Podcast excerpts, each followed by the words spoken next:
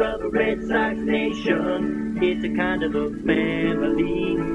Wherever I roam, a Fenway home, that's where I long to be. I'm a member of a Red Sox nation. It's a kind of insanity. Yeah, I live and die with Red Sox pride for eternity. I fake a smile November until day. Baseball withdrawal around the. When April comes, hey, meet me down on Way. That's when Red Sox rock. Good evening, everyone, and welcome to another episode of the Benny and the Bets podcast covering Boston Red Sox baseball. For everyone staying up late tonight on Periscope, the podcast can be found as always on iTunes, Spotify, Spreaker. Player FM, SoundCloud, Google Podcasts, and literally everywhere. We are extremely widely available, so look for us on your favorite uh, media sharing app. I am Terry Cushman and I'm joined as always by Jeremy Schilling and Liz Churchville. How are you guys? Good so far, but uh, uh, I'm anticipating a problem with your take on um, Steven Wright's substance, uh, uh, a drug uh, suspension. So, Well, what's uh, what's Liz anticipating? Uh, I'm anticipating you guys fighting and yelling with each other because I know we've talked about PEDs before and it didn't go well. But uh, otherwise, uh, I'm great. well, it went well for me because I was right and Terry's wrong. So, but anyways, we'll pick that up at the whatever segment he decides to bring that that one up on. Well, actually, we will uh, go ahead and just get started. That is the news of the day, the biggest story of the week. Probably the biggest story of the last couple weeks is Steven Wright testing positive for PEDs. And if I read it right, he has already uh, gone through his appeal and will just simply begin the automatic 80 game suspension. That also will mean he is ineligible for the postseason. So, you know, game 162 will be his final appearance for the year. And just before we do get started, I've seen a lot of uh, misunderstanding on Twitter, maybe misperception might be the better word and a lot of people are getting confused on what he actually failed for. Now, for the casual fan here, there's basically two types of steroids. There's the anabolic steroids, which make you a lot more physically stronger, elevates your performance, you know, makes you like the Hulk, for lack of a better term. Guys like Alex Rodriguez, Roger Clemens, uh, possibly Mark McGwire. Mark McGwire, Mark McGwire. E- excellent, uh, excellent example. Uh, maybe even David Ortiz. All were taking these at some point, and then there's human growth hormone, which is basically used to expedite your healing uh, from injuries, and it, it, helps you recover, and and maybe even from surgery, as was likely the case with Steven Wright. He had a major uh, surgery, cartilage restoration surgery, about a year ago, and then had some setbacks, which led to a more minor arthroscopic surgery. Same thing with Dustin Pedroia; they both had a lot of setbacks, and um, and then Wright, you know, t- got caught with a, a human growth hormone type steroid, and uh, you know, and and tested positive over the winter. So Jeremy and I, as we'll get into, we you know we, we're pretty far apart on you know what we think is acceptable and what isn't. But even on my end, where I'm extremely anti-steroids, human growth hormone is by far the lesser of the two evils. So hopefully, if anyone was confused about you know what type of steroid was what, you get a little bit more clarity uh, with that now. So. Uh, Jeremy, go ahead. What were your thoughts? How surprised were you? And uh, you know, what what do you expect from here? Um, well, before I answer your question directly, if you're think if you're sitting there listening to this podcast and you're like, I'm I'm mad at Wright. I can't believe he did this. How mad are you at Edelman? Because he got popped for the exact same thing. How mad are you at Andy Pettitte? He did the same thing when he had an injury late in his career.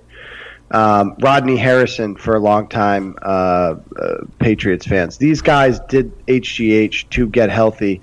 With Harrison, Edelman, and now Wright, it's all the same thing. It's a knee issue that they could not get over the hurdle and get healthy. They took what I may even believe is doctor's advice to take this this drug that is helps people get healthy, and they got healthy. And um, you know, I was a little bit surprised, and, and I usually have a pretty good grasp of the rules to hear that he's ineligible for the postseason as a result. So I'm going to look into that. That was I, I didn't know that. Now, um, am I surprised? No, he could not get over the hurdle. He he he couldn't get over the last step of his recovery. He comes back, pitches one or two outings last year, gets hurt again. Comes back, pitches one outing, gets hurt again. He's on the postseason roster. Didn't pitch in a game because when he's getting ready for the start of the ALDS, he got he it flared up again, uh, flared up on him again, and he's out. So is it shocking that he took the step to to do what he had to do to get healthy? No, it's not. Do I blame him? No, I don't. Would I have done it? Yes, I would. Um, now, um, I'm just look. Anabolic steroids and HGH are two different things, and I totally agree that they're two different things. I don't have a problem with either of them. I I can understand an argument on the anabolic steroid issue. I can't understand the argument on the HGH issue. It's about health. It's about recovery. It's not about muscle growth and steroid or baseball. It's not. It's not about overgrown biceps and and and and uh, thigh muscles that pull off the bone because they're so strong that the ligament can't support it. HGH is about healing and promoting healthy body parts. So I just I don't I don't understand anyone who has a negative inclination with HGH. I personally think it should be legal. We spend a million millions of dollars on these athletes. We all spend a ton of money. Um, you know, I'm an out of town Boston Red Sox fan. I spend a lot of money on the MLB package and everything else. I want to see the best athletes play the sport, and if HGH keeps them on the field, then I'm all in. And uh, and I'm frankly shocked that anybody wouldn't be. Um, it just it's surprising to me, and I refuse uh, to believe that it's uh, it hurts baseball to have people using HGH. Liz, what were your thoughts? Uh, honestly, I didn't know very much about Steven Wright uh, until this article. I don't know if that's shocking to anyone at all, uh, but and then when I when I saw him, I was like, oh yeah, knuckleballer. But I didn't even think he was playing anymore, so I started looking at his stats, and it's interesting how late. He, I feel like he started really late in life, or it kind of looks that way, and he never really, except for 2016, like pitched that many innings, and I guess he was an all star that year. Um, but what it made me think was, you know, was he potentially using that whole time, you know, to try to prevent injury? Maybe he knew he was prone, you know, something like that. I don't know, but he always seemed to, you know, obviously I saw also the suspension he had for the uh, domestic violence thing. Um, so that obviously kept him from getting innings. But do you think that's a possibility and why he, you know, he just kind of said, you know, yep, I I don't think I made a bad choice. I forget what the exact wording in the uh, CBS article for his quote. Let me try and get it.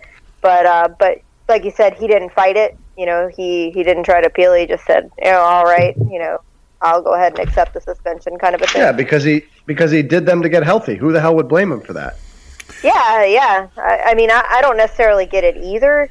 Um, and I mean, I get the steroid thing, just like you were saying, Jeremy, because it does make you stronger. But at the same time, it doesn't help you hit the ball better. Like if you don't see the ball, or you really can't pitch that well, let's say it's not going to necessarily help you do, you know, those things better. So you still have to be good.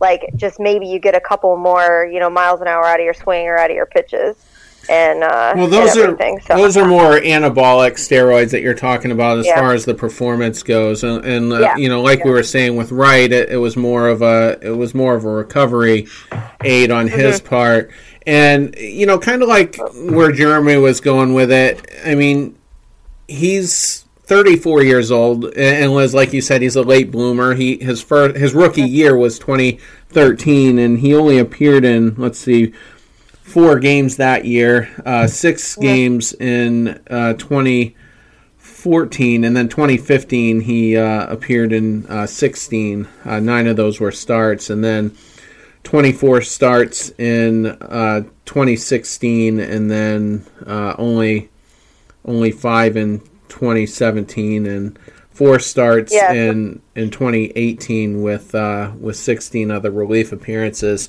and with I don't believe he was taking these all along. I I mean he had a pretty bad surgery last year, a lot of setbacks. And really, like I said, he's 34 years old, and it was simply a last resort. I, I mean, he, he gave the standard line, "Oh, how did those get in me?" You know that type of thing.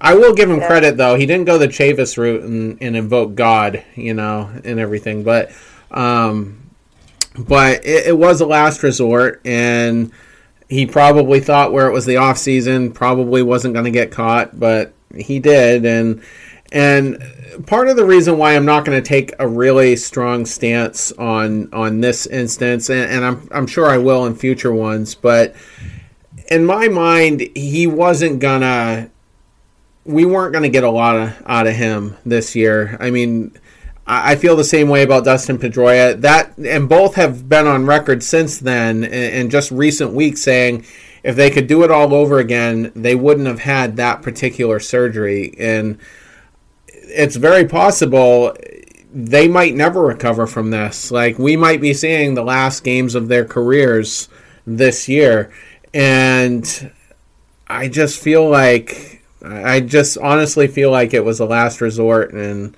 he he was just doing what he could do. Wright hasn't made a ton of money. I think he was slated to make like 1.4 million this year, where 80 games is essentially half the season, just two games short of half the season.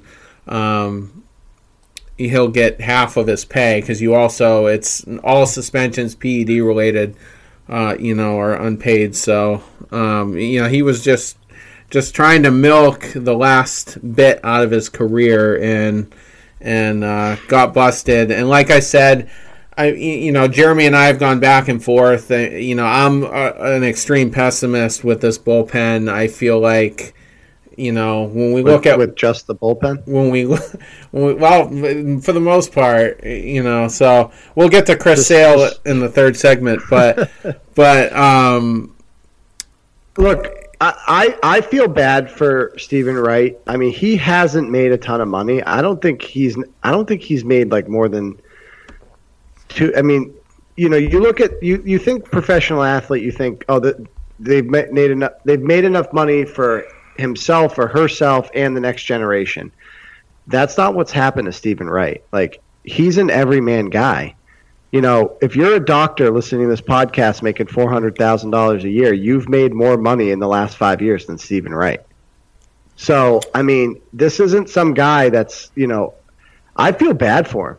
One, I don't fault him at all for trying to do whatever it was going to do to get him healthy to make his salary this year. He gets popped, shoot or shoot, got no problem with it. Um, I, I feel bad for him. Um, now, now with that said, you know, and he's still with his wife. The domestic violence thing, I, I just want to be very clear. You know, that whole thing is a separate, distinct issue. I do have a problem with that part of Steven Wright. Now, to get to the on field product, we've talked about this exhaustively in what has been the lamest offseason in the history of Major League Baseball. This team has eight major league ready, big league guys to, to be a part of any rotation we happen to be the Boston Red Sox. We have an embarrassment of riches. We're not the Devil Rays, thank God. Um, unnecessary ricochet, uh, ricochet shot there, Liz. I apologize for that. Um, Didn't expect less. Okay, good. Glad we're on the same page. um, this actually, if you're a Red Sox fan, and we can put away like the personal, like I feel bad for Steven Wright stuff. Um, this actually helps you know, he's not. We don't have to DL him. We don't have to designate him for assignment. We don't have to trade him. We don't have to do anything. Now this means that we have one less it, it, log in the logjam. Now that doesn't mean we still don't have a problem. I mean, you're probably going to have to put Velazquez in the bullpen so he stays within the organization because he's out of options. Um, you know, and and some other sort of situations where you may have a guy that's going to have to play outside of his comfort zone to keep him on the big league club because he's out of options because that's kind of where we're at right now with Brian Johnson and Erod and all these guys. So um, if you're Dombrowski, you're probably looking at well, Tim Wright just helped us because now there's just one less issue we have to deal with as far as you know who's going to be on the 25 man on opening day. Now it, it's one of those things where the issue will take care of itself because by the time Steven Wright is able to come back, you know, you're probably going to have a couple guys nicked up where he can now come back and you may have a couple guys that need to go on the DL or someone that's not pitching well and they DFA him or they or, or someone that is uh, that is promoted and ultimately has options left and you can send them back down. So these things always have a way of working themselves out and one of the things that's worked themselves out is Wright got popped for PEDs, and he's not going to be uh, a part of the logjam and, and the issue with the 25 man roster. Well, Velazquez had options, so you know, in a pinch, you could have sent him down. Uh, Brian Johnson, like you said, out of options. So is Wright. Uh, like I was alluding to, though, in my mind, I was already moved past Wright. I just I don't have any faith in the type of surgery he had, especially reading their quotes in recent weeks. So I'm already looking more towards, you know, some of the younger guys, Lakins, Brewer, the guy we got from uh, Chicago there, his name escapes me, coming off of Tommy John. You know, these guys, for the most part, look like they're going to be durable enough. It's just whether or not they're fit, whether or not they can pitch in Fenway, whether or not Lakins is really ready for the big leagues. He, his numbers suggest he is, but we won't know until we see it. And then a lot of people are still expecting uh, Durbin Feltman, who is probably going to be the ninth inning guy for a while. You know, if he pans out, similar to like Papelbon, we got like five or six years out of him, but he could be up midsummer. So those are really the guys I was looking at. You know, I kind of feel bad for Wright. It's just amazing how effective he can be when his knuckleball's on. I think he, he was a better he was a better pitcher than Tim Wakefield, really. That was a very violent knuckleball, no pun intended, you know, with his other suspension. But but he had a very formidable fastball as well, and was just able to keep guys off balance. And he had like a 2.78 ERA last year. Most of it was out of the bullpen. He did have a, a couple of deep starts, though, so that probably helped pad it a little. And then, surprisingly, he had a 0.66 ERA in I think seven or eight appearances in the month of September. So I was pretty surprised when you know it, it was determined that you know his knee wasn't going to be healthy enough for the uh, postseason. You know, given his numbers and how bad of a dumpster fire our bullpen was in the month of September. Joe Kelly had an eight something ERA, if that says anything, but.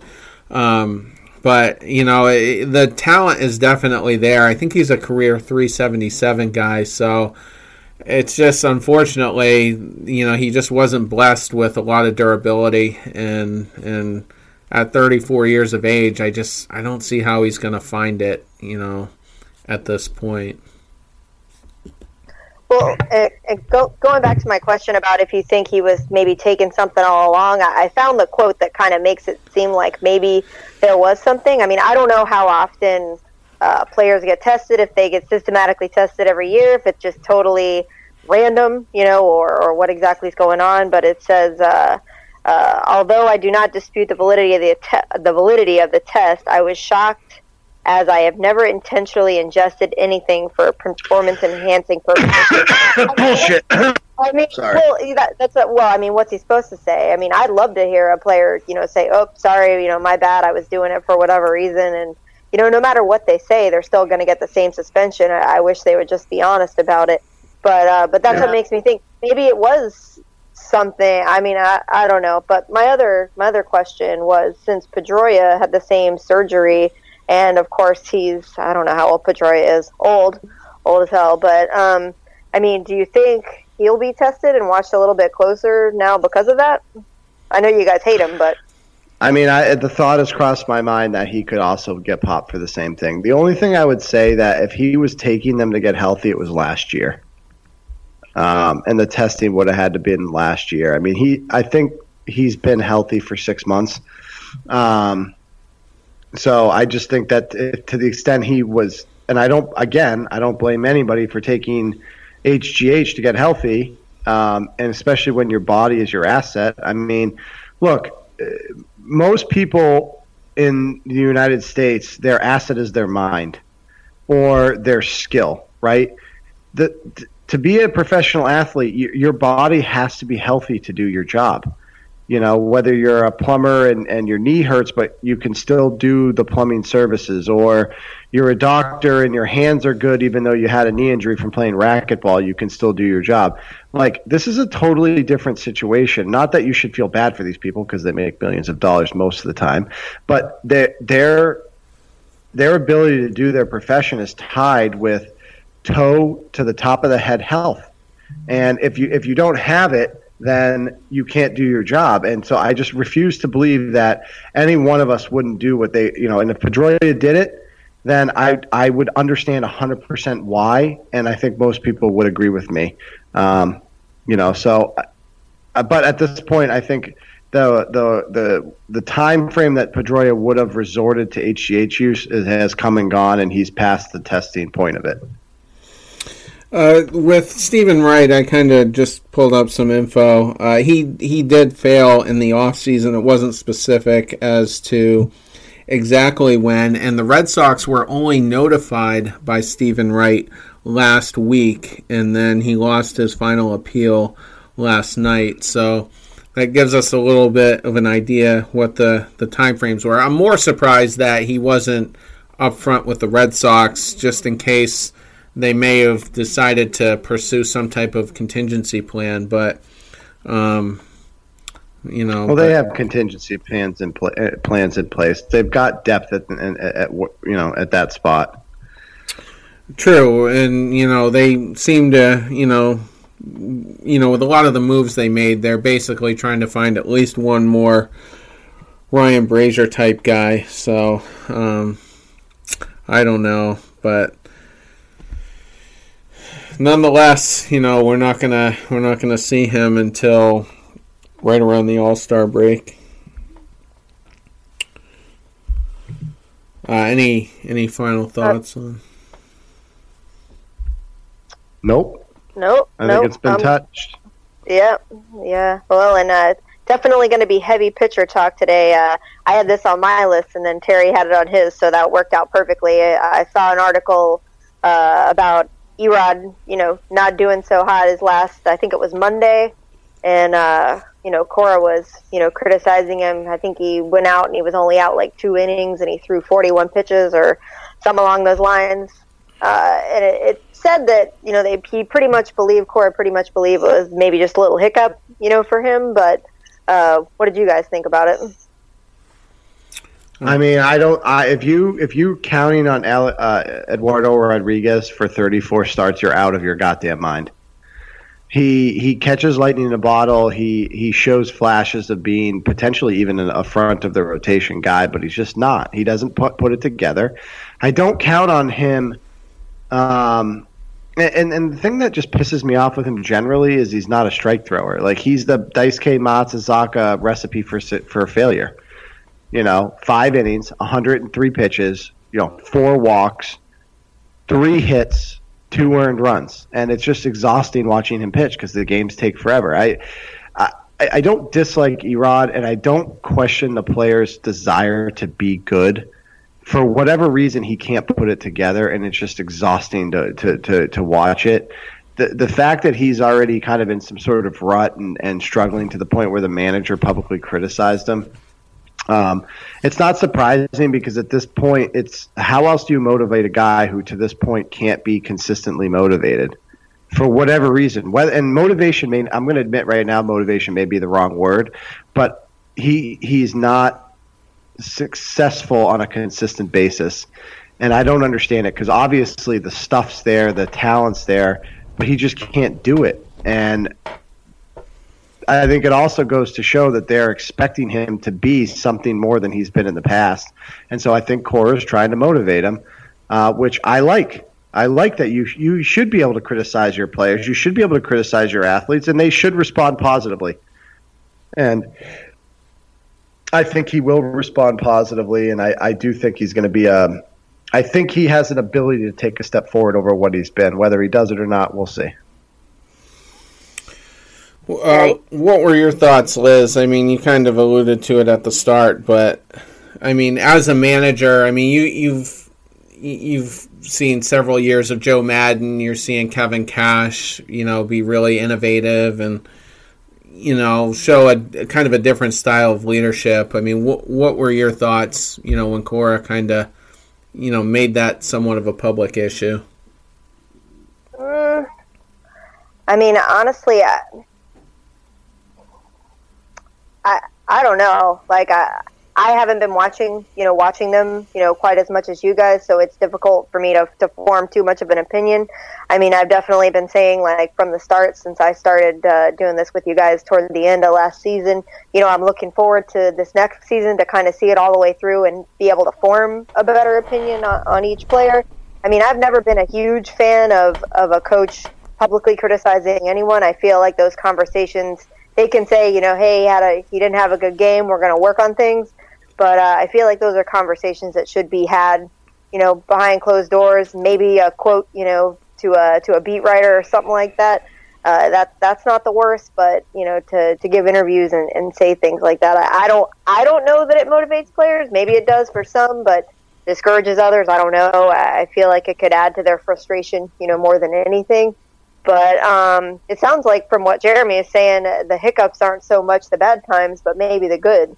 You know, like he's maybe not not bad all the time, more mediocre most of the time, like Matsuzaka is. And then you know he has bouts of being really great. You know, it's just it's inconsistency. I, would like to respond quickly to the idea that you can't publicly criticize a professional athlete. I, I, I didn't say can't. I said I'm not a fan of it. All right, so I apologize for for misquoting your comment. I didn't mean to do that. Um, one of the things that I think works against managers in major markets is now Terry Francona was a mastermind at this. All right, because he he avoided a ton of criticism when he was being success when he was successful and before his last season.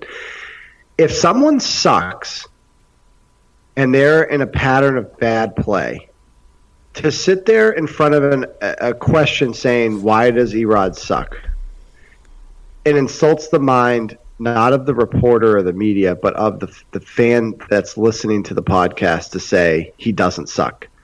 So I personally think that you you gain credibility with the fan base when you're able to say tactfully, okay, that someone sucks. So if Erod sucks and everyone can see he sucks, to come out and say he doesn't suck, it, you, fans roll their eyes at that, and that's what happened with Farrell. So um, I personally find it refreshing. Now if you have athletes that can't handle that, then they shouldn't be part of your franchise. If that's if you have a manager that's willing to do that, we have a manager that's willing to do that, and so you need to have the athlete be able to withstand the criticism if it's so obvious that he would be basically you know, he would be lying to say, "Hey, look, he doesn't suck." So the athlete's got to say, "Yeah, I suck. I understand why the coach said that. I don't. You don't have to go over the top, but you also don't have to make up some some narrative that he doesn't stink if he's stinking." So I personally think it creates credibility within Alex Cora. I think the fan base trusts Alex Cora as a result, and I don't think the trust in Alex Cora is just limited to him winning a World Series recently.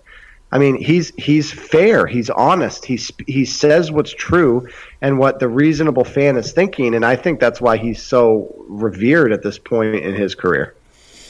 Well, I'm not saying I'm not saying say that he's great when he's not, but I'm saying you know you can say someone's struggling and you're going to work on it, and that's kind of a softer way of saying he's sucking right now and then having those harsher discussions and being critical to the player. And if the player wants to say, "Hey, I feel like I suck today," then that's that's on them, you know. But I mean, who should the manager be pandering to and working with? You know, the does he really care about gaining the fan base's trust? Probably not. He should be worried about gaining the player's trust and the player, or excuse me, and having the player trust his decisions on you know on uh, how he's being coached and what he needs to work on. I know there's pitching coaches for that too, but nobody really goes to them as much and talks to them about it. But still, I feel like the fan base is the last person Alex Cora is worried about. I respectfully and hopefully with tact disagree. The customer is the fan base. He is the leader of the the franchise. It's his job to endear himself to the fan base to make sure that season tickets are purchased, game day tickets are purchased, the NESN package is purchased, and he's the voice to the franchise because on a daily basis he has to talk to the media, which is projecting to the fan base. So um, I, I, think that it's extremely important that a manager be honest and open with a fan base. Danny Ainge with the Boston Celtics, I listen to him every Wednesday morning on Toucher and Rich on 98.5 The Sports Hub. The guy is like to the point where at times I'm like, oh my God, I can't believe he's saying these things. I'm not saying be Danny Ainge. Um, and he's not Danny Ainge. He doesn't pretend to be Danny Ainge. And he doesn't come out and say Erod sucks. He does it tactfully. Mm-hmm. But it's important that your customers, the people that are paying the money to watch the games, to go to the games, to buy the merchandise, to buy the hot dogs, to buy the beers, the people that are ultimately responsible with the revenue that pays your salary are feel like they can trust the leader of the franchise. And I feel like by doing this, the fan base trusts Alex Cora and thereby trusts the organization. And so um, I just, I, you know, now I'm not saying I'm right. I could be wrong. I could have this all wrong 100%. I'm not, you know, so I admit that. But that's the way I personally view it. I have. I really don't think you're losing your fan base anytime soon. Now, talk to me about losing a fan base. I think I know a little bit about it. I don't know that, you know, Kevin Cash coming out and basically saying all of his players are sucking for every season that he coached, except for last year, of course, uh, you know, would have helped our fans come. But Boston and Tampa, as we've said at length, probably two entirely different markets. So maybe it's the market. Maybe the Boston market, you know, likes that. I mean, you guys are kind of gruff uh, you know, and that's what you know people want to listen to. In fact, I guess I enjoyed Boston radio the little bit I lived up there uh, because it was always funny. No matter how much you guys won, you still wanted to criticize your freaking teams. That's just the way that it was. But uh, but hey, I, I'm, I'm I, I get Tampa with a with a you know mediocre, medium to small market team. So what do I know? I, I well, I think you know quite well, maybe bit. Not, maybe maybe not mediocre, but you know. I I, think I think you know quite a bit, Liz, and my and I want to let Terry chime in here. I don't mean yeah. that he say every single person stinks. I'm yeah. saying when someone's not performing up to their ability, mm-hmm. you lose credibility if you say if you can't admit that. I mean, look, we're the last two franchises in Boston that have finished their season have won a championship. There's not a lot to criticize. But if in the process there are a player here or a player there that are not performing to what they should be performing to, I think it creates credibility within the fa- within the fan base to say tactfully, not like not like I'm saying like, "Hey, Rod, you stink." No, you know, like we expect we you know tactfully. Like for example, you know, he gets in front of the media, he's asked a question. He says, Look, we're expecting a lot from Erod. He's going to be in our starting rotation. We want him throwing strikes. We want him getting to six or seven in- innings per outing. We expect him to be successful, and he hasn't been recently. That's tactful. That's still saying we believe in the player, but it's also creating the credibility with the franchise that I'm trying to describe. It's not like, hey, uh, uh, Pedroia 0 for 4 today. I'm going to go. I can't wait to get to the press conference and say he sucks that's not what I'm talking about. I'm just saying, like, you know, generally, if there's a pattern of subpar performance, that it creates credibility by acknowledging it instead of just pretending like which what Farrell used to do, which was he would just blindly say, "Oh, hey." You know, I just don't see it that way. It's like, hey, uh, Farrell, he's over his last 32 with 17 strikeouts. He hasn't been good you know, I'm not saying say he's not going to get better, but you can't sit here and say he's been fine. He hasn't been fine. He's over his last 32. So I mean, look, I uh, Liz, we obviously this might be our first real disagreement, which you know, don't hate that, but um, I hope you understand that I'm not, I'm not, I'm, I'm speaking a little bit more specifically than maybe I initially said when I made my point. Mm-hmm. No, no, I get it. Well, and the fan base are different, but I'll, I'll let Terry talk. Well, I I have mixed feelings on it. You know, and earlier in the segment, you know, where you know Jeremy, you say it's refreshing. You know, I I agree with that. Uh, you know, to a point, and it does it does seem encouraging that that the manager you know is addressing things and, and recognizing problems and and being open about it, but I mean, Boston could be a shark tank for some guys. I mean, some guys just haven't made it, you know, in Boston, you know, and they just got eaten up and it just didn't work out. Kind of similar to, you know, Sonny Gray in New York. That was a probably a more extreme case. But, you know, Kimbrel never really got comfortable here.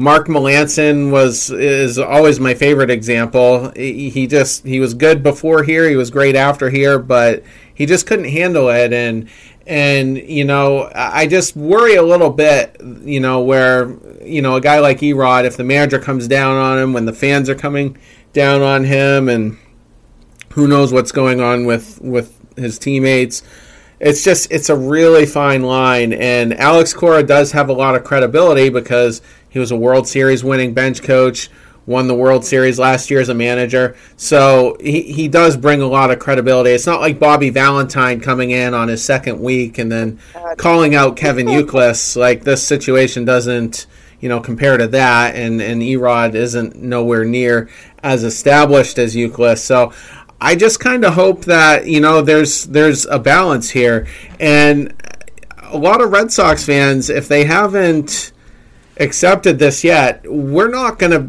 we're not gonna be a 108 win team this year. We might very well win the division again, but it's gonna be a grind and it's gonna be a race and you know, we might have the lead in April and May. We might lose it for June and July, get it back in August, and then it's kind of a dogfight till the end. And Alex Cora, you know, he's probably the stars aren't going to align as perfectly as they did last year in a lot of ways. So we're going to see him, you know, handle different, you know, situations on the field differently.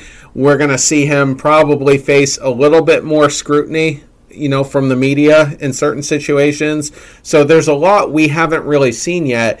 And one thing that does make me a little uncomfortable with Cora is he's a little bit like David Price, where he, he does listen to the media because during the playoffs, he was quoting WFAN in New York, and that's, you know, that's covers all New York teams. And I forget what they were saying during the Yankees series, but Alex Cora made it a point to call them out. So if he's actively, you know, listening to media and it's it's you know it's it's kind of rattling him in a way, you know, and, maybe it could be in a positive way. It was in a positive way this year.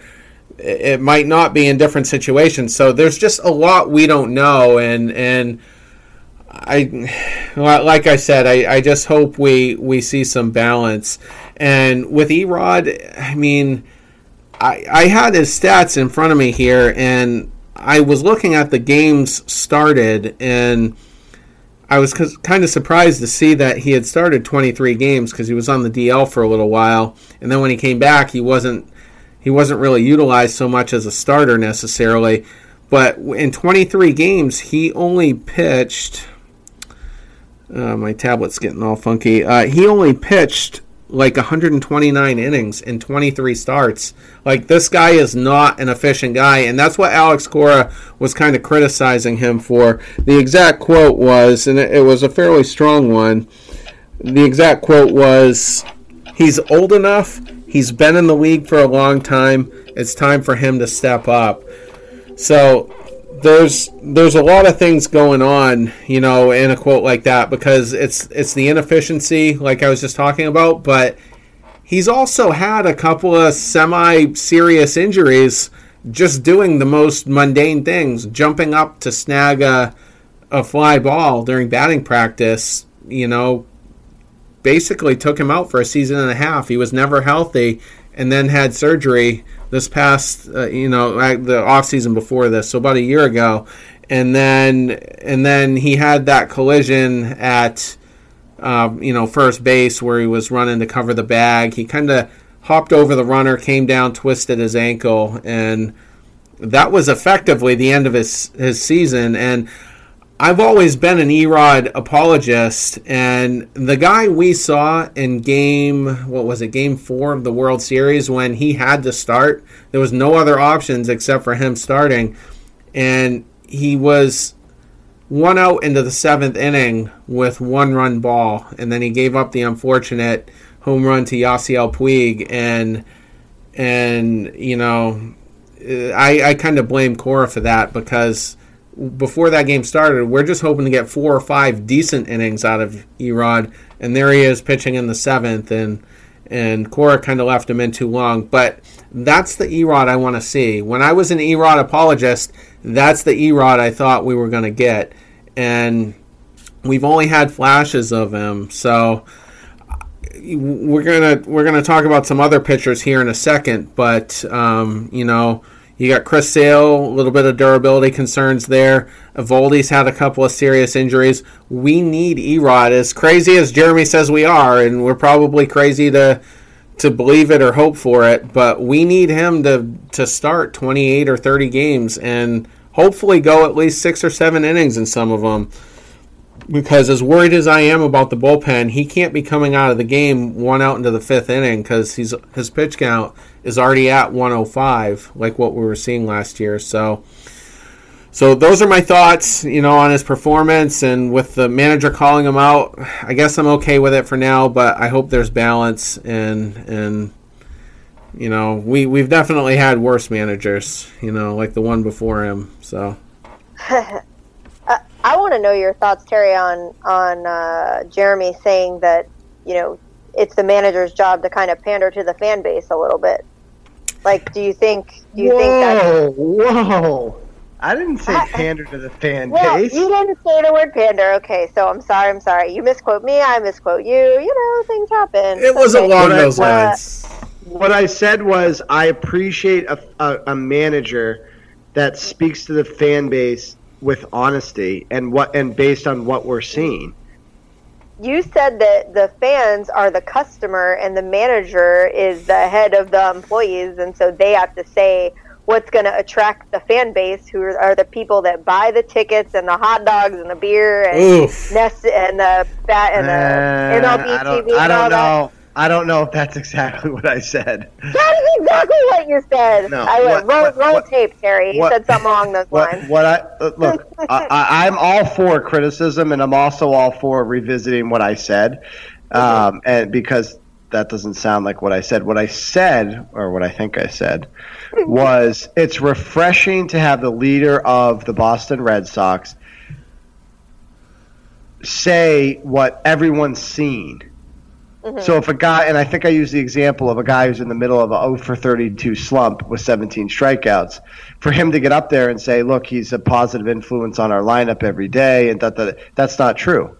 No, he hasn't been good, but at the end of the day, we think he's a po- he's going to be a positive effect on our lineup. You know, I'm not saying shit on the player, but I'm also not say sit there and say this guy's been good when he hasn't been.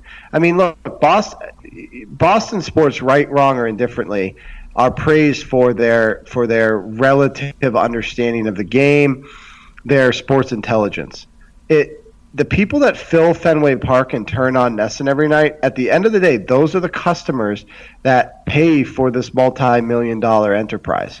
So I, I I'm not saying pander to the to the fan base, but you can't also just do what Farrell did, was which was insult our intelligence by saying something that anyone with two eyes could see is not the case.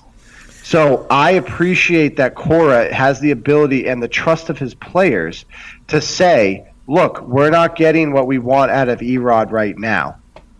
That's not to say he's a shit player and we're never gonna we're gonna trade him tomorrow and he's gonna stink and he's not a major league player. No, it's look, we expect a lot from this player and he's not meeting what our expectations are. And if you have an athlete, like for example, I think Chris Sale is that athlete. I think JD Martinez is that athlete. Um, that that would agree with you that yeah, an 0 for 32 is not acceptable with 17 strikeouts. Like I have to be better for this team to be successful. So if the managers and the player are, are understanding each other, then he can say things like that to the media and not upset the player, but also not insult the fan base. And that's what I meant. I hope that's a better explanation because I, I do not feel like my mindset is he has to pander to the fan base. That's not that's a- absolutely not what I meant to say. There was no bigger John Farrell hater than me, and uh, like I point out, you know, the first 20 episodes, I think tonight's a, the 116th episode that I've done. For roughly the first 20, it was the Fire Farrell podcast. And so no nobody hated him more than me and you know, some of the things, you know, like you know, you were getting at Jeremy you know, there was some integrity issues with Farrell because I, I remember David Price going through a bad stretch and he just got utterly shelled one night. And Farrell told the media, he said something like, "This was one of the better starts he's had all season," and an instant firestorm happened, and it lasted for you know 24, 48 hours, and I think that was in 2017 as well. So things were kind of souring anyway, but but he just he wasn't honest, and then there was just the thing I also hated about Farrell was he would play favorites big time and he loved Matt Barnes for whatever reason. And Dave Dombrowski had to had to I can't remember if he optioned him to Pawtucket in August of 2017 or if he DL'd him. But whatever the move was, it was to take him away from John Farrell to prevent Farrell from constantly going to him in the eighth inning uh, and and blowing up games. And I remember in 2016 Farrell kept going to Tazawa, and he had gotten into an argument with Brad Ziegler. Ziegler apparently confronted Farrell in the in the clubhouse and said, "Look, I'm not comfortable coming in with guys on base. I don't care what inning I come in, but I'd rather it be a clean inning." And apparently there was, you know, there was a heated discussion between the two, and then not long after that, Ziegler Kimbrel supposedly wasn't available, so Ziegler was brought in for the ninth Farrell let him get two outs, and then just to spite him, goes to Kimbrel for the last out, brings Kimbrel in for one out, nobody on base. Ziegler mowed down the first two guys, and I, I, it's just one of the many things I didn't like about John Farrell, and I think that's one of the reasons he lost his clubhouse. You know, Dustin Pedroia, I hate him just as much, but those two weren't getting along at the end. David Price, another guy I hate, you know, shocker. But he wasn't he wasn't getting they they were clashing and, and, and Farrell basically lost the team and there were a couple of big controversies and he couldn't you know, he couldn't right the ship with those either, you know, with Machado and Eckersley. So um, we've seen bad leadership and truth be told, I feel kind of silly about this now, but after he got fired and it came down to Cora and Gardenhire, I was really all for Gardenhire. I was really impressed with what he did with the Twins, and he was a player's manager, and he, like Francona, he he got you know he got a little bit more you know from a little bit less sometimes, and and I like that. And I'm in hindsight, I'm glad he went with Cora, but but at the end of the day, I kept telling myself when it did when it did eventually go to Cora, I kept saying Farrell haters can't be choosers, you know, and at least we don't have him anymore. And and the one thing that comforts me about Cora is he's he is willing to think outside the box and he'll he'll address issues, maybe not the way you know I, I always prefer, but at least he does something and, and doesn't keep you know, trotting like like with Francona, constantly going to Daniel Bard in that collapse year, and Bard blew like well, he gave up four leads in the month of September, which you know just give us back one of those. You know, we're in the playoffs, but but you know that was one example there, and and Farrell wasn't really you know outside the box much at all, and he never would have utilized the starters like Alex Cora did in this previous postseason. I am a million percent convinced if John Farrell was the manager of that team, we probably lose to the Yankees, and and he would just find a way to fuck it up, and and you know, so luckily, you know, like we said, we we had a manager that could could figure it out, but you know. We'll, see. We'll see. I, I hope Eduardo Rodriguez has the best season of his career. One of the things Red Sox fans can tell themselves is who saw Rick Porcello winning a Cy Young, you know, uh, after that 2015 season. And I'm not saying Rodriguez can, but there's, you know, there's no reason he can't have 20 quality starts. And, and well, yeah, there probably is a ton of reasons why he can't, but, but he could at least exceed our expectations to, to some degree. All right. Uh, I think we've I think we've gone gone over Erod as much as uh, as much as we can. So let's move on to the next pitcher, I guess. Uh, Terry sent over an article um, to me earlier, and it was about you know Chris Sale uh, or the his possibility of being extended, you know, with the Red Sox and everything, or getting an extension uh, done. Uh, of course, there wasn't really anything definitive in there, but uh, there was a quote, you know, him saying that uh, money isn't the most important thing. And then uh, when you started reading through it, he talked about how he made all a lot of his decisions when he was younger, you know, based on what he thought, you know, was best for his family. Like it was almost uh, like, hey, I'm in this situation, and I've got a, a wife and a kid, I'd do things differently if I was single. Uh, granted, he's been in the league a little bit longer, and you know things are different for him financially. Do you, do you think do you, whoa. Do you think? Uh, no, no, it's all good. Uh, do you think you know family is gonna you know come into play in this? I mean, I know he hadn't been with the Sox very long, so it's not as if his family you know is necessarily established up there or anything like that. But uh, do you think that that's going to be part of it for him potentially, or you know now with the the potential to have such a you know another reasonable contract uh, you know, maybe with another team or maybe getting a, a reasonable extension that that's going to be it. You know, money. He's saying money doesn't matter, but it really does. You know, kind of thing. Wow. What are your thoughts? Or y'all's thoughts? Go ahead, Jeremy. I, I got a ton of hot takes on this. Oh, I'm here for Terry's hot takes. Um, I personally, so I'm a family man. Um, I have two children. I'm married uh, to my wife. We've been together since college. Um, so no one understands what's best for like the, the, the, the discussion of what's best for family.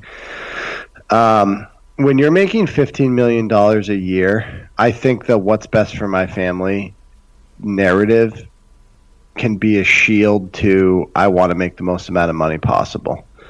Um, what's best for your family is not 15 the difference between 15 and 18 million dollars a year. I'm sorry, it's just not. I mean, unless you want to admit that you're so focused on your heirs that your great great grandkids never have to work again because that's I mean, it's the I mean, he's made 60 million dollars to this point in his career um, according to Spotrac.com.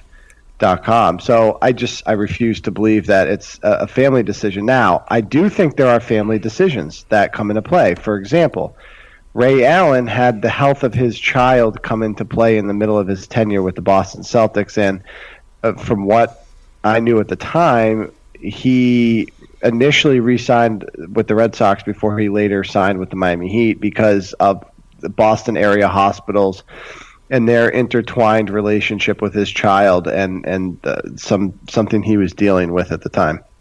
Uh, and there's been other examples, whether it be a wife that's from the Massachusetts area, or um, from time to time you hear that a certain player is staying in Massachusetts because of the school system and that their kids are a part of the school system. That I believe as a reason to take maybe less money to stay to keep your family in a position where you know kids are living the same life with the same friends in the same school and the same commute. But if if if those aren't the considerations. The every man or woman considerations, right? Like school and location and uh, consistency within raising a family. I refuse to believe that there's some 15 to 18 million dollar or 21 million dollar difference that somehow has an effect on your family. With that said, I don't know the answer with Chris Sale. He's a private guy. Um, I don't know about his kids. I know he has kids because I've seen them in pictures at, at spring training. Um, I don't know anything about his family. Um, I don't know that he's wielding it unnecessarily versus something that's that's realistic, and I just don't feel comfortable suggesting one thing or the other because he's not open and honest, or not. I shouldn't say that he's not open about it to the point where we know. So if if there are real world considerations he's considering, uh, then I hope that whatever decision he makes is truly best for his family. If it's a shield to I want to make the most amount of money, then I hope that basically he signs a three year deal for $45 million or $60 million in that range and stays with the Boston Red Sox. And it, it could be as much as, you know, 90 on a, on a three year deal. Um, but I, I have a lot of problems with signing him on March 6th. You know, he pitched the fewest innings he had in his career as a starter last year, right around 150. He was basically useless after mid July. You know, he, he went to the All Star game, went immediately on the DL, came back for one start, back onto the DL, and we didn't really see him until late September. He was used as an opener once or twice. Then I think they stretched him out to three, four, five innings, and then he ended up being the game one starter against the Yankees in the playoffs. And he wasn't the same guy. I mean, he couldn't locate his fastball. His velocity was the slowest it had been in his career. And this was after several weeks off, plenty of rest. And and then in the playoffs, he still couldn't locate the fastball. He was getting guys out mostly on his slider he didn't look good against the Yankees. I mean, he kept us in the game, which I guess you know is, is, fair enough. He lost game one against the Astros. That ended up being the only game we lost that series, and I can't remember if that was the belly button flare up or not, but. Um, and then game one of the of the World Series again didn't look great, but kept us in the game. And I just think it would be insanely stupid to sign him early when we have this entire year to do our due diligence to see if he can pitch for all six months and and be effective those last couple of months. He wasn't even sharp in 2017 in in August and September. I mean, he was the the surefire Cy Young on July 1st. It, it was just an absolute certainty Chris Sale was going to win the Cy Young. And then he you know, he he hit the shitter down the stretch, and Corey Kluber ended up, you know, taking it, you know, in the in the last few weeks. So I would just like to see him pitch a full season, hopefully be effective in the playoffs, and then if he really loves the Red Sox as much as he says he does, he'll still be willing to talk about a contract in the offseason. And if Chris Sale last year, say the injury never happens, and say he he pitched that full season, 200 innings and wins the Cy Young, if all of that happens, the extension we're talking about right now is probably for six or seven years at huge money, similar to a price contract, maybe minus one year, and but because that didn't happen last year, and because he's injured, he's probably just looking to get paid. He he just wants the guarantee at this point. And I just how stupid is it going to look if if he goes on the DL in June or July and just isn't effective and then guess what? We have him for at least the next 3 or 4 more years beyond this. I just think that's incredibly stupid. The Yankees, Aaron Hicks is a position player. They just gave him a seven year contract. He's only pitched more than 100 games twice in like six years, and he might be on the DL to start the year because he's having back issues, and they have him for seven more years. Not at a lot of money, fortunately. I think it's only about 10 million a year, but they they only 10 million. They might have they might have just repeated the Ellsbury mistake, and, and who they're basically hiding away from everyone to simply collect the insurance money, which they would not get if he was starting games. So I just. And, and here's one other thing, and then I'll let you guys weigh in again. It was very well talked about just prior to us getting him, and the as the 2016 season was coming to a close, that he could he could have issues with his mechanics. You know, I mean, uh, I think a lot of people were expecting it to be more with the elbow, but he's got a really awkward, violent delivery, and there was concerns about him long term. But people were saying, well, it, it's only for three years. It's only for three years, so there's not a ton of risk with a shorter window like that. Well, guess what? You know.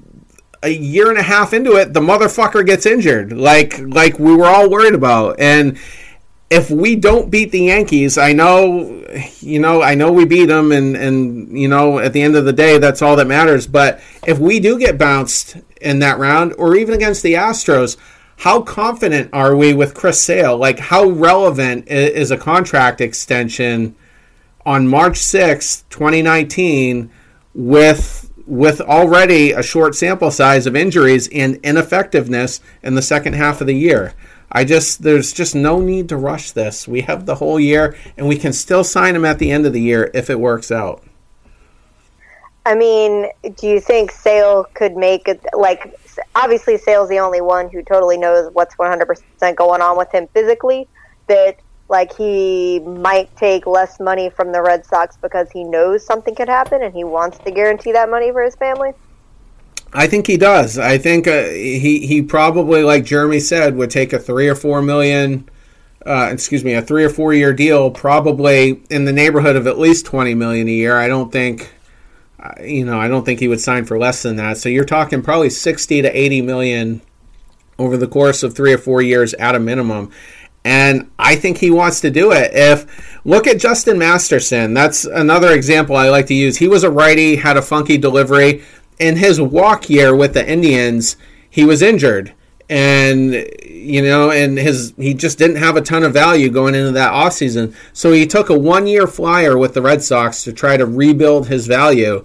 And then he was DFA'd by I think late May and he hasn't played in Major League Baseball since then. That was 2015. So I don't. I mean, that scenario is probably not really realistic right now with Chris Sale. I think he's a gamer. I you know I think he's going to be around for a few more years no matter what. But but if he falls off that same cliff, he just blew possibly 80 million dollars and I just so I think he wants the shore money right now. Well, I don't disagree with Terry here. Um, I don't know that you necessarily need to rush into a deal right now. If you haven't offered him three years and $45 million or something, some good faith offer like that, then you're out of your mind because risk, and again, I don't disagree with Terry, and I know some people that listen to, that have listened to this podcast for some period of time may be shocked by, by that. But if if he wins a Cy Young, you're not getting him for less than 25, 28, 30 million dollars a year, in which case there's no chance he signs. Oh. So there has to be Terry, do you want to jump in there? Well, I think I think it's entirely possible. You know, if he wins the Cy Young, I think the Red Sox could very well lay down. I mean, he he'll be thirty, so it might not be a seven-year deal, but it, it would be at least five at, at big money. Five at 30, 30 million a year. Yeah, that would be 150. I, I would consider that a big yeah. contract. Now, I look any negotiation is you know, in any settlement or any agreement is typically, you know, less than the employer wants to pay. Uh, I'm sorry, more than the employer wants to pay and less than the, the employee wants to earn, right? That's the nature of a resolution. Um, and I think it would be silly for the Red Sox not to use the current leverage they have to try to get a team friendly deal. Now, even if they say, like, let's say the low water mark is three years, $45 million. It's not without risk, okay? It's not. Like, there's a chance he blows out his shoulder. There's a chance he never he's never healthy again. But you have to compare that to the upswing of him winning a Cy Young and being what we all know that if he's healthy, he's capable of doing, which is 20 wins, high one ERA, you know, a sub one whip, and just total dominance. And if that happens, then your inability to try to come to a resolution now is going to foreclose you from having the opportunity to sign the player at all. Because there's some team out there that's going to pay this guy if he wins a World Series three to five to six years at the $30 million mark. If you haven't offered him some number that at least begins with 15, 18, 20 million dollars a year for 3 years, you're out of your mind, Boston. You have to do it and maybe he accepts it. And in which case you have a player who then may win a Cy Young and you can say, "Holy shit! Look at this team-friendly deal we have. We have the the reigning Cy Young Award winner, a guy who is an elite player, and we signed him at this team friendly deal at a time where it was appropriate because he was coming off, off an injury. Now, I think it's equally likely that Chris Sale's betting on himself and doesn't want to negotiate at those numbers. Even if the Red Sox have offered that, he's not even countering it because he thinks he's going to go out and dominate. And he's betting on himself, and he thinks he's going to get that $30 million. So I don't think it's necessarily just the team's fault. I don't think it's necessarily the player's fault. I don't know that we really know what the story is. I'm just saying, if you're the Boston Red Sox, offer him three years, $60 million. Put it out there. Say, Chris, you have some in, you have some health issues we really think this is a fair number based on your health concerns and your performance. And I would even make it public so that the, the fan base knows you're trying to do right by the player, by the fans, by what's best for the program. And three years, 60 million is a fair number to me, which would put pressure on a guy like Sale, especially if he's not, um, if he feels like he may have some concern for health, that you may get a player for less than he's worth because of some of the other ancillary concerns, like for example with Sale, his health. So I mean, it's just not so clear cut. Every deal with a professional athlete is is risky. I would think that one of the concerns they may have on the back end that maybe some fans wouldn't care about is the um, insurability of the contract. Um, because all these contracts are insured. Obviously, the premiums are different based on the risk and the underwriting of the contract uh, of the policy. Chris Sale's uh, policy on whatever contract he signs would be high given his his injury risk, and that may be one of the ancillary issues that's preventing deal from happening at this point. Here's a quote. Uh, well, this comes from a, a, an Alex Speier article with the Boston Globe, and he writes, uh, and it came out today. It says, "Sale suggests that there is a serious effort to work out an agreement." Sale says, I think we're both mutually invested in this. We've both said that on both sides that it's a possibility for sure. And he says, obviously, this go around is a little different than the last one with the contract situation. And he says, we have a couple of different scenarios. So that tells me that there has not only been talks, but there's probably been some pretty advanced talks. And if he's talking multiple scenarios, that tells me that they are considering at least a relatively short term deal. And maybe that's at, you know, a higher annual value where it's where it's short term. So I can only speculate. I mean, Bryce Harper turned down three years, 120 million, 40 million a year. Obviously, Sale isn't going to get that money, but if we're thinking he's a 20 million dollar a year player for for you know three years, you know that's 60 million overall. Maybe maybe it becomes you know three years, you know 75 million, something like that. I don't know, but um, you know where I'm in the camp of let's let's be patient, let's do our due diligence you know, let's just see what 2019 has in store, and then we'll do the extension. Those quotes make me extremely nervous, and the time to watch for the extension, I, I notice this happens every year. The last 24, 48 hours going into opening day, you will see a flurry of extensions uh, or sign, yeah, extensions. Uh, Rick Porcello was a recent notable one uh, going right into 2015. And there was even a quote the day before he signed. He said, "Rick," uh, it said, "Rick Porcello will not negotiate during the season." And I think they even gave the impression that all talks were done with. And then, lo and behold, 24 hours later, there's an agreement in place. So, um, you know, so it could happen over the next few weeks. And I feel, I honestly feel like more likely than not, it's going to happen. So it's, and hopefully it works out. But I look, I, I agree. I think he's going to sign. I think the admission publicly that he wants it to happen um, leads, I think, to the conclusion that he's willing to take less than what he could potentially get in free agency. And I like that, and I respect that. And I understand that the team's taking a risk by Uh, assigning a, a, an agreement with a player that has an injury risk, but he's still an elite guy if healthy. And if he stays healthy, and we can all disagree on maybe what the percentage chance that that occurs, but if he stays healthy, he is potentially one of the top five three arms in all of baseball.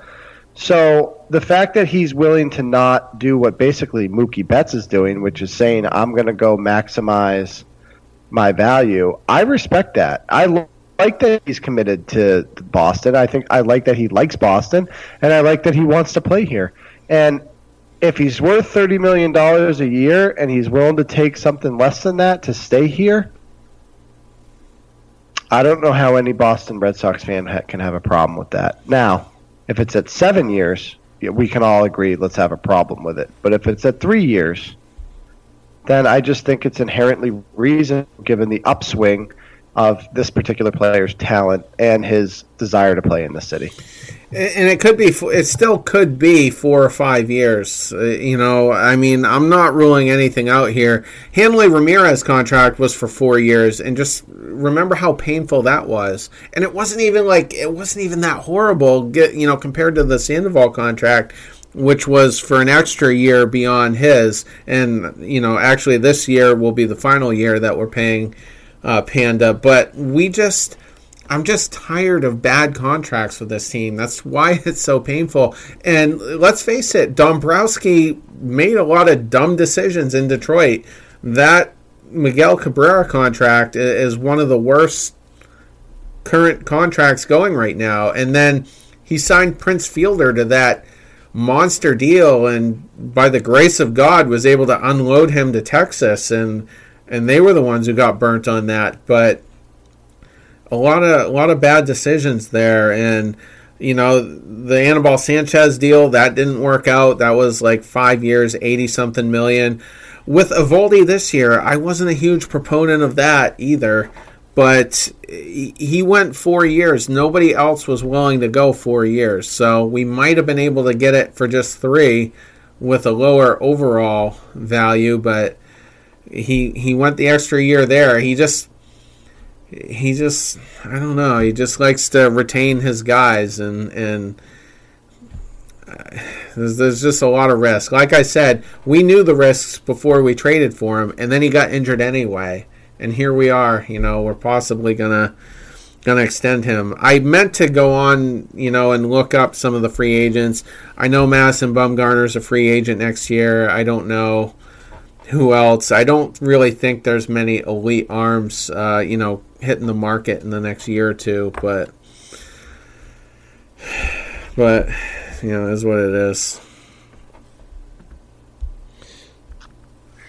All right. Well, I guess I guess that's that's about all I, I think we could say. Any any closing thoughts, Jeremy? Uh, no, except that if Terry and I disagree, I'm right and he's wrong. that'll that'll always that'll always be it. Well, definitely. Hang on, um, before whenever we... you guys do agree, I'm the surprised person. I think we're going to agree a lot, you know, especially if if you know the year ends up being a struggle. What about the uh, before we do wrap? What about the Bryce Harper tampering thing going on right now, where the the Angels have actually filed a complaint with Major League Baseball that that Bryce Harper's basically already, you know, negotiating um, Trout's exit from Anaheim, you know, even though he's got a couple years left this year and next year, you know, to set up a possible extension from, uh, you know, uh, I mean, a possible mega deal with the Phillies. You know, what, what are your thoughts on that, real quick? Go ahead, Liz. Uh, I mean, honestly, I was gonna, I was trying to look and see, like, as far as what tampering, you know, exactly is. You know, I mean, I, I guess I get it. Like they think that uh, you know that he's swaying his choice. I don't think a player like Trout, you know, if if he gets a better offer from another team, I don't think he's going to go with the Phillies, uh, you know, because of it. But we we all have to agree that these things are going to happen behind closed doors anyway. I think it just maybe in a way makes the whole uh, you know free agency process um, look a little bad, you know, and maybe make Trout a little less desirable as a trade because Harper's put it out there in the open. Um, but I mean, the Angels have always been a little bit of a laughing stock. Not that I don't think they should try and keep Trout, you know, because I mean he's the face of the franchise, you know, and everything for him. But I feel like he's just making a, a private exchange between two players public and how how could he not say something like that i think it's really interesting that he wants to play with trout obviously he thinks playing with trout will give him the opportunity to win a ring obviously and i know harper uh, would want that and so would trout. But um, i mean they're both constantly compared to one another. Like everybody's going to be asking him that. You know trout's going to be up for free agency soon like terry was saying. So you know what was he supposed to say you know? Um, the Angels need to grow the fuck up and stop being a big baby about it. Um, I, I, agree with a lot of what Liz said. Um, the Angels basically are saying, we agree, we have no chance of signing this player. Um, and we don't know what to do but to make an arbitrary and pointless complaint to Major League Baseball. Hey, hey, Bryce, please don't talk about our player because we know we can't sign him. Like, hey, Angels, here, here's a better plan of action. How about you hire people that know what the fuck they're doing? Hire and pay for players that are competitive and be competitive in the West. And then maybe Trout would want to stay. You know, how about try that route? Instead, you're going to bitch and moan about some some guy who just signed a con. He's been an employee of the Angels for about three seconds, and he happened to say in his press conference that he feel look. Hey, anybody who watches sports sees Trout in an Eagles jersey on Sundays, and sees him in a 76ers jersey uh, during the NBA games that don't that aren't during the baseball season. And if you Wikipedia him, you know he grew up there and that he still, I think, resides there. Like you know, it, to me, it's just pathetic. And the Angels organization take, takes a dip in my eyes about handling it like a basically a child, uh, which, by the way, I don't necessarily fault because I've handled things like a child on this podcast before David Price's start in the ALDS game too. Um, but honestly, that's the way I looked at this. Like it's a total. Like I rolled my eyes so hard I almost passed out. That that's how I look at this. Um, so I mean, it's just pathetic. I think the Angels organization looks stupid. I think they look pathetic and, and, and, and petty and all the things like just build a winner and he'll want to stay. You know, I mean, seriously. Well, I mean, I can't really disagree. Jeremy and I are going to be Thunder buddies before you know Thunder buddies for life before long here, but um, no, no, no, we won't. but um, the Angels don't deserve Mike Trout let's face it. I mean, look, just look at some of their signings this offseason, which I, I have no doubt they're trying to compete this year. And here are some of them. They started off with Matt Harvey to help their rotation. The guy who no showed to a baseball game because his girlfriend dumped him, ironically for Julian Edelman. But still, they signed Trevor Cahill, another guy okay with the Angels last year, but not great and lacks durability. Cody Allen, who was just an absolute dumpster fire for Cleveland. And then, uh, you know, a couple of lesser signings, just uh, Jonathan Lucroy, decent catcher, not, you know, not the best by any means. And Justin Bour. I mean, these are the guys that they're trying to surround Mike Trout with, and I, quite frankly, I think he's sick of losing.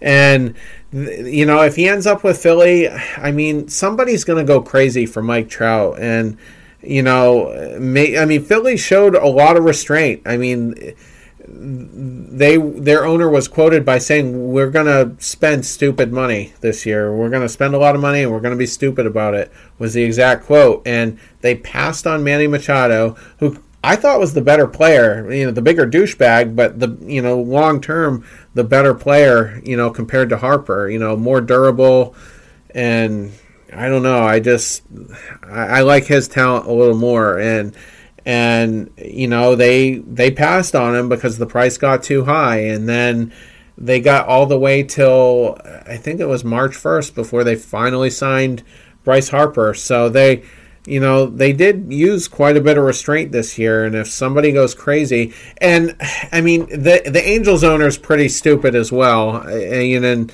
I showed this to Jeremy. This is how the Albert Pujols negotiations went back when he signed just prior to the 2012 season, and and he has the same agent as Dan Lozano. Lozano, uh, the same agent, excuse me, as uh, Manny Machado, who is Dan Lozano, and uh, Lozano was uh, talking to the the Angels owner Arte Moreno over the phone, and Moreno says to Lozano, he goes, "Hey, will Albert Pujols take 160 million?" And Lozano goes, "Well, I, I don't know. I'll have to talk to him." And then immediately, Arte Moreno goes, "Well, how about 200 million?" And Lozano goes, "Again, I still I still have to confer with my client on this one." And then Moreno says, "All right. Well, how about 240 million?" And then Lozano agreed to the deal. He's like, "Okay, that'll work." and and so 10 years 240 million for Albert Pujols so so if if um, Moreno comes at Trout with like 400 million you know maybe maybe it gets signed and and that would make Mookie Betts day because now his bar is a little bit higher especially if he wins another MVP in the next couple of years but but uh, like you know, Jeremy said that the Angels they, they need to focus on being better at baseball, you know, versus what their chances are of signing Mike Trout and one player doesn't isn't going to necessarily make a difference, you know. One he's he's never even won a playoff game, Mike Trout, and he's been in the majors since 2011. So, I mean, that just goes to show you maybe maybe maybe it's better to simply trade him and get you know boost the farm. I don't know, but but being a better baseball team should be their utmost priority. And you know the the fact that they're so fixated on trying to sign him just tells me they're more worried about selling tickets than they are, you know, you know, doing what the Astros have done, what the Mariners are now doing, and and and so many other teams. So I, I think if if you could look for any better example of how one player isn't going to make that much of a difference, uh, you know, in a team, it would be Mike Trout and the Angels. Yeah, because he's been basically nothing but freaking awesome since since he started playing. you know, uh, and clearly, you know, it's it's not enough. And, and another thing too. If, great, great point, Liz. If, total, total, totally agree. If Trout does go to Philly, that doesn't mean anything, you know, to the Red Sox because we're not we don't have to worry about the Phillies until we get to a World Series. And you know, for Mets fans, Nationals fans, Braves fans that might be worried, oh my God, that you know Harper and Trout might be on the same team. Well, Red Sox were thinking the same thing when the Yankees got Giancarlo Stanton, the reigning MVP, you know, who can hit 40 bombs just about every year. And guess what? you know the Red Sox beat them three to one in the playoffs. So even having them on on the same team, you know, might still might not translate to an automatic World Series. We've seen teams, you know, that appeared to be too big to fail actually fail. So I'm, you know, it's it's not even going to be the end of the world if he does go to Philly. I think it'll be interesting to see those egos on the field because both of them play outfield.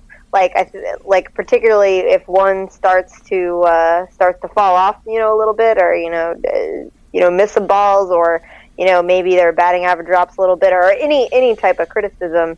You know, I, I know Trout's a real demure like guy, I guess, if that's the word that I can use. But um, where Harper isn't, but uh, it'll be interesting. It'll make me watch the Phillies a little bit more if there's both. I mean, I'm going to try and pay attention as best I can while, while I'm already trying to watch two East Coast teams at the same time, which will be difficult enough. But um, but seeing them both together uh, is pretty intriguing to me. Something interesting uh, that I was looking at too is when I was talking about this with my husband yesterday. Is uh, he's like he's like, does Philly have that kind of money? you know, to have to support both of them on a on a you know on their roster and uh, or on their payroll. And I was like, hmm, I have no idea. Let's go back and look and see what kind of money you know Philly was paying and uh, or Philly has spent, excuse me. And um, it was interesting because last year I want to say their payroll and of course I'm using only you know uh, in the loosest form of, of using it. Uh, their their payroll in 2018 was 96 million, and they were like ranked 24th, I think. and in 2014, uh, basically, I think 2013 to 17, it was all like uh, like 120, 150, whatever, and their highest year uh, was 2014. Um, they had a payroll of 165 million. I think they ranked like fourth highest in payroll, and you know we all know the the struggles of the Phillies. Like money didn't seem to matter there, so the money was clearly there, but maybe they were just kind of waiting it out, you know, to get you know some bigger players. You know, not only to you know try to bolster their lineup, obviously, but maybe to like they were saying this year, like uh, Terry pointed out, you know, they told the fans they were going to spend stupid money, and uh, three years, 130 million, or three years, 13 years, 130 million is is pretty freaking stupid. I think they were stupid for doing it personally. Um, and some Philly fans uh, basically told me, "Hey, we don't care what you think," and I was like, "Hey, I never said you did, but." Uh, you know, it, that's just way too long for me. I can only imagine, you know, what they'd have to offer uh, Trout, or what any team is going to offer Trout if if Harper got that. But um, but yeah, it's just it, it was interesting to see the breakdown of how their uh, how their salary you know had changed and they still continued to basically be the same. It didn't seem to matter you know how uh, how much money they spent. You know, they dropped down to what it was and they were the same. It was as high as the 165 and they still suck no matter what. So who knows? Each each year can just be so freaking different. They actually, I think their payroll currently is at 110 million, so that's roughly 100 below the the luxury tax, 96 million oh. below it to be exact. And so oh. that they could easily accommodate, you know, a you know 35, 40 million for Mike Trout. Rhys Hoskins is a, another one of their potential future megastars. He's controllable, I think, for five more years. Their ace, Aaron Nola, is um, under control for five more years. They still have two more years of uh, Arrieta, so they're they're pretty well positioned, about as positioned as anyone to you know to be a, a perennial contender for at least the next five or six years. And they have Harper for 13, so he he could he could be there through two rebuilds before that contract ends. Yeah, I saw they were talking about his jersey sales. I guess have already surpassed any other sports, uh, any other player in any sport. I guess. And I was like, well, I mean, Philly fans know where he's going to be the next 13 years. He'll probably retire after that. So if you're going to commit to a player, you might as well commit to the 13 year, particularly since he's not being traded or any, you know, nothing's happened to him. That's where he's going to be. So that's actually an excellent point because his jersey launch set the all-time record i think for the first definitely the first 24 hours and i think even the the first 48 hours the highest selling jersey of all time of any athlete in any sport and so for those of you that are saying oh you know pace of play blah blah blah baseball's declining I couldn't disagree more. And it's not 55 year old men that are buying these jerseys. It's it's middle schoolers, high schoolers, college kids. You know, 35 year olds who host podcasts probably yeah, are buying. Women, women, yeah, women in their late 30s. That actually, I've never bought. I have quite a few jerseys of various teams. Uh, only one Rays one, which is really weird. And the player doesn't play for our team anymore, unfortunately. It's not but, David uh, Price, is it? No, well, I have a jersey shirt of his, but oh, uh, like a T-shirt because before uh, when I was actually purchasing them myself, I couldn't bring myself to pay those jersey prices. But every single jersey I own has been a gift, so uh, so I'm not gonna besmirch a gift and be like, eh, I don't want that. So that's how I've got the variety that I've got right now. But um, but yeah, you're right. It's not you know older older fans. You know what what do they usually have? And may, maybe a t-shirt, definitely a hat. You know, that's that's what the old timers are wearing. They're not they're not going out and spending, you know, 120 yeah, I mean, bucks on, the, jersey. Oh yeah, even if you do get a bootleg one, you're still spending you're at least 50 and and then they're they're not doing that. Right. Absolutely. I got a Dice K shirt for Christmas like in like 2012, like way after it was like remotely acceptable. And then in 2015, my brother's dumb as a rock's girlfriend, who doesn't listen to this podcast, by the way, um, got me an Adrian Gonzalez canvas painting, and this is in like 2015, like three years after he left, and he was like really unpopular the last year and a half he was here. So anyway, yeah, you still with us, Jeremy? I'm sure she got a. Gr- oh. I'm sure she got a great price. Yeah, she did. She did. Yeah. All right. Well, uh, any any final thoughts before we wrap? Uh, um, no. I, I'm, I think I'm good. I mean, I wish it would be warmer down here in Florida, but aside from that, oh, come on. Yeah, it's, today's been brutally cold. Like it was fifty something degrees when I was walking my dog this morning, and she did was, not like it. It was forty two here in the yeah. morning. I, I just hope it's warm. I'm going to be in Fort Myers this weekend, going to Red Sox Mets Saturday, and Red Sox Rays just coincidentally because uh, I wanted to go to a Rays game, and they just happened to also be playing the Red Sox um, on Sunday. So as long as the weather's good for that, I guess I shouldn't complain. But I know I'm sitting here right now in Florida in sweatpants, a sweatshirt, and uh, I should have fuzzy socks on because my feet are freezing. But needless to say, that's why I left Massachusetts. Yeah, well, um, you know, if it helps Terry, and you know, I, I doubt it will. I'll just let him know that my pool is heated, so uh, I'll be able to withstand it this this weekend, even if it's a little chilly. Um, it's one degree for me thought, right now. Yeah, no, they're like fuck that, fuck, just totally fuck that. Um, final thoughts um, for me are we are uh, two and a half, three weeks away from opening day. Um, want to see where we are with the pitching rotation, who they're going to settle on for the five, uh, assuming health, and then who's going to be able to accept the role into the bullpen. Um, at the end of the day, the starting, you know, nine position players are pretty well established. Be interested to see if maybe there's a surprise young player that uh, gets into the bullpen or – uh, and Terry loves these guys, so I'll leave it for him. Uh, and, and something maybe we can talk about the next podcast.